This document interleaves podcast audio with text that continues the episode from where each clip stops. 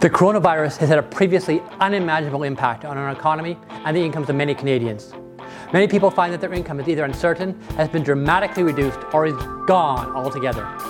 What happens to child and spousal support when the support payer has these financial concerns during the COVID 19 crisis is the subject of this episode of the Ontario Family Law Podcast. I'm John Schuman, a certified specialist in family law in Ontario. I'm also a mediator, arbitrator, and collaborative lawyer.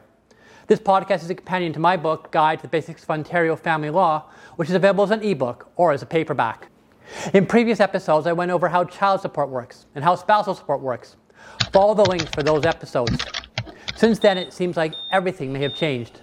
COVID 19 has put many people out of work, reduced the incomes of many others, completely shut down some businesses, and left the owners with no money at all. Uh-oh. What does that mean for child support and spousal support obligations? In the short run, probably very little. In the long run, perhaps a lot. The government has not enacted any new laws to change support obligations as a result of the coronavirus. Unless the support payer and the support recipient agree to something different, support continues as set out in the last court order or separation agreement. The children or spouse who are dependent on that support remain dependent on that support. However, many support payers feel that the children or their ex cannot have the financial security that they themselves do not have, especially when there is no money left. In ordinary situations, if support payer's income dropped and the recipient did not agree to change support, the payer could go to court and ask for a change. But now the courts are essentially closed, and for many of them, the cases about the best interests of children have to take priority over all financial matters. Almost all of the reported family law cases since the coronavirus started have been looking after the best interests of children. As of April 6, 2020, the Superior Court of Justice will try to hear more cases after having increased its capacity to deal with cases electronically. But only the Superior Court of Justice for the City of Toronto will start hearing contested support motions without a judge first assessing whether the cases are so dire that urgent relief is necessary. For most of the province, the court will only make new support orders where the situation faced by at least one party is truly catastrophic or where the parties have agreed to the order. With that said, for support payers who are having their support deducted directly from their pay, a reduction in pay may mean a reduction in how much money the payroll department sends to the Family Responsibility Office. The FRO can only get half of a support payer's pay, so when pay goes down, the FRO will never get more than half. Oh. Similarly, if a support payer is suddenly on unemployment insurance, the FRO will still collect support from those payments, but the amount it can take may be much less. That can mean a reduction in the amount of support collected and a reduction in the amount of support that is paid out. It does not mean a reduction in the amount of support owed, however. Arrears of support will accumulate under the last support order unless the parties agree or a court expunges those arrears later. Also, like many other workplaces, the FRO has been affected by COVID 19. Their operations have been disrupted. The FRO also recognizes that it cannot strain the court system by using it to take aggressive support enforcement steps so it will not be going after unpaid support as enthusiastic as it usually does. Again, that does not mean that the amount of support owing has changed, just that is not being collected now. It will be collected later unless there is a new court order or separation agreement to change that. In the short term, support payers should be continuing to do their best to abide by their support obligations. Their failure to do so may result in more enforcement measures or a court case later. With that said, when the courts start to reopen and support enforcement becomes likely again, there will be lots of court cases about whether support should be reduced because that support payer's income has gone down. There's a previous episode about how to change a support order or agreement. Child support is supposed to change with the payer's income. Spousal support may change depending on the terms of the order or the agreement. Support can change when the payer's income changes. It looks like many people will see their income go down in 2020. How much and for how long will be a consideration for a judge. A short blip may not justify changing support. Something more could justify changing support. With that in mind, an issue will be how quickly judges will jump in to change support. They will not want to reduce support if it is just going to go up again shortly, although they might consider reducing arrears accumulated if COVID 19 was the cause of the missed payments. How quickly support can change will be another issue. Many people adjust support, especially child support, when their tax returns are ready for the previous year, because that is when there's a clear picture of what their income was. In those cases, support is based on the income from the year before.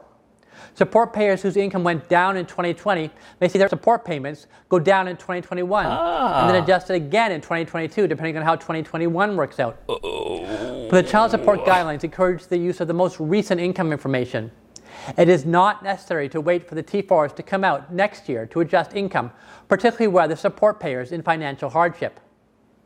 But doing so will require convincing either the X or the judge that the change in income is permanent and is going to go past the end of COVID 19.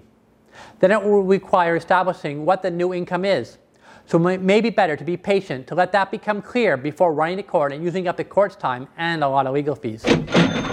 On the other hand, judges do not like it when support payers unilaterally impose a change in support. And one of the things that the payer must do to get an order stopping the FRO from taking a license is to start court proceedings to change support. So it may be good to wait before running off to court, but not too long. However, when a judge does change support, the law says that support can be changed retroactively. That means the judge can order the return of an overpayment of support, or more likely a credit against future support that can result in a support holiday going forward. Ah. The judge can order a retroactive adjustment of support back to the date that one party can prove that he or she put the other party on notice that a change of support was required. So if your income has gone down, now is the time to send that email telling your ex that and asking to change support. Even if your ex says no, if your circumstances have changed, the judge may fix that later. If your ex does agree to change support, as of April 6, the courts will be making new support orders when both parties agree. That can change the amount the FRO collects, even if it is only temporarily. Oh. If you are not getting your full support payments, now is not the time to be going off to the FRO to get drastic support enforcement measures. The order will stay as it is, and the arrears will continue to accrue. When this is over, the FRO will take enforcement steps. And if your ex is just using COVID 19 as an excuse to not pay support, then you will have the opportunity to explain that to a judge later when everything, including your support, should have returned to normal. Of course, you don't actually have to wait for the courts to reopen to resolve support or other family law matters. In a previous episode, I explained how separated parents and spouses can use arbitration and family mediation to replace the courts while they are closed and even when they are not. Oh. If you are having support problems, it is really a good time for you to get in touch with a lawyer who can give you some advice based on the specifics of your situation.